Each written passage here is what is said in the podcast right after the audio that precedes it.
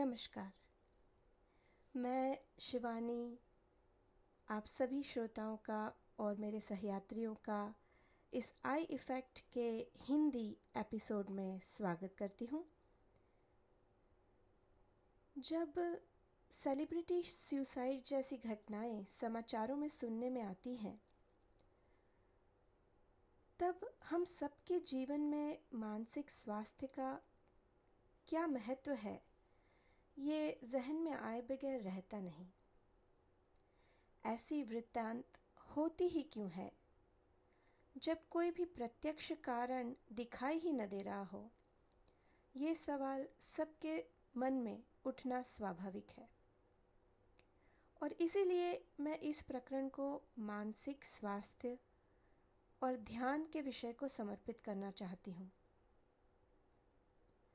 आजकल हम सबने जानने, सीखने और समझने में अपने आप को इस तरह से उलझा रखा है कि जैसे हमारे जीवन में अनुभूति का कोई स्थान ही न रह गया हो।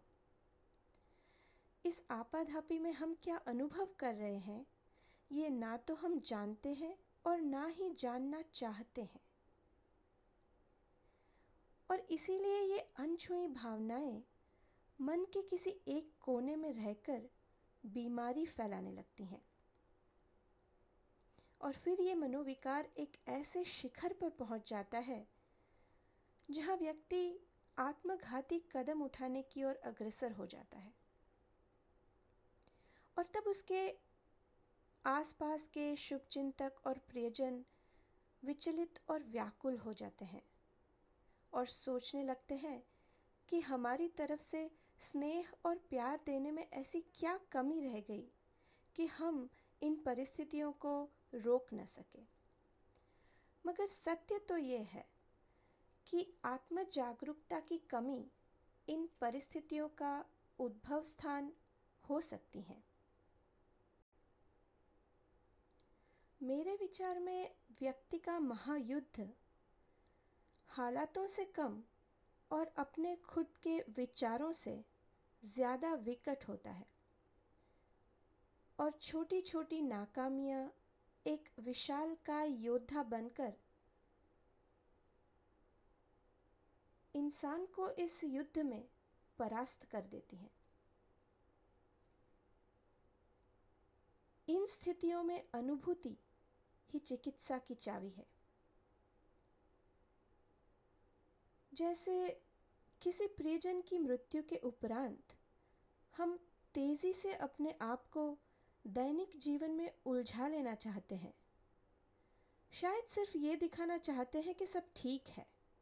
मैं मज़बूत हूँ, जिससे औरों पर हमारे दुख की छाया न पड़े।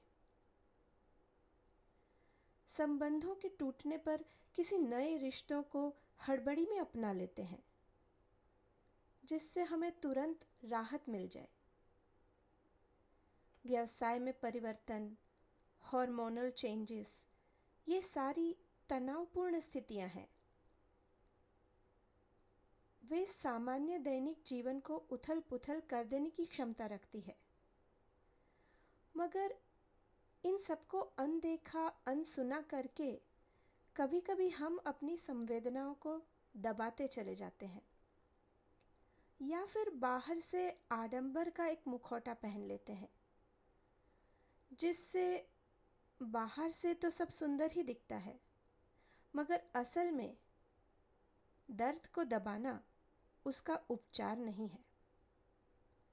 दुख और दर्द को निर्मूल करने के लिए उसमें से गुजरना बहुत ज़रूरी है, जिससे हमारे मानस पटल में से उसकी विषकारक प्रभाव हमेशा के लिए समाप्त हो जाए। और इसके लिए समय लग सकता है। ये समय सबकी मनोदशा के अनुकूल कम या ज़्यादा होता है। जैसे कि पैर की टूटी हुई हड्डी के साथ हम स्वाभाविकता से चल नहीं पाते। उसे उपचार और सुधार की ज़रूरत होती है, बिल्कुल उसी प्रकार।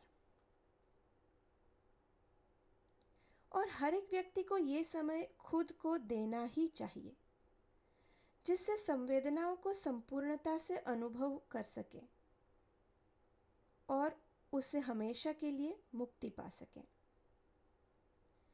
व्यक्ति की मृत्यु के बाद मौन धारण करने की प्रथा का यही रहस्य मेरी समझ में आ रहा है। कभी कभी हमें ऐसा लगता है कि निशब्दता का कोई मतलब नहीं होता। परंतु मेरा ये मानना है कि शांति की जड़ें बहुत गहरी होती हैं। जब हम हकीकत में शांति को स्थिरता से सुनते हैं तो जानते हैं कि उसके गर्भ में गहरे रहस्य दबे हुए हैं। ज़रूरत है तो सिर्फ़ उसी की भाषा को समझने की। और जब ये समझ पाते हैं तो फिर हम शून्य मनस्क में स्थिर हो पाते हैं। स्थिर बैठने से मन में चल रहे घमासान को विराम मिल जाता है। जब मैं मेरी जीवा को आराम देती हूँ तो सारी ऊर्जा मेरी संवेदनाओं की ओर अपने आप प्रवाहित होने लगती है और धीरे धीरे मैं मन में चल रहे विचारों को साक्षी भाव से देखने के लिए सक्षम हो पाती हूँ।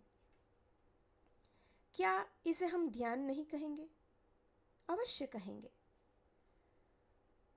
तो आप देख सकते हैं कि कैसे मौन धारण करने की ये साधारण सी लगने वाली क्रिया ध्यान के विशाल दरवाजे की कूंची बन जाती है। ध्यान हमें हमारी अंतरात्मा से जोड़ देता है। हमें हमारे आसपास के विश्व के प्रति और जागरूक कर देता है और हमारे लिए नई संभावनाओं के द्वार खोल देता है। मौन प्रभु की बोली है, अंतर मन की चित्कार है।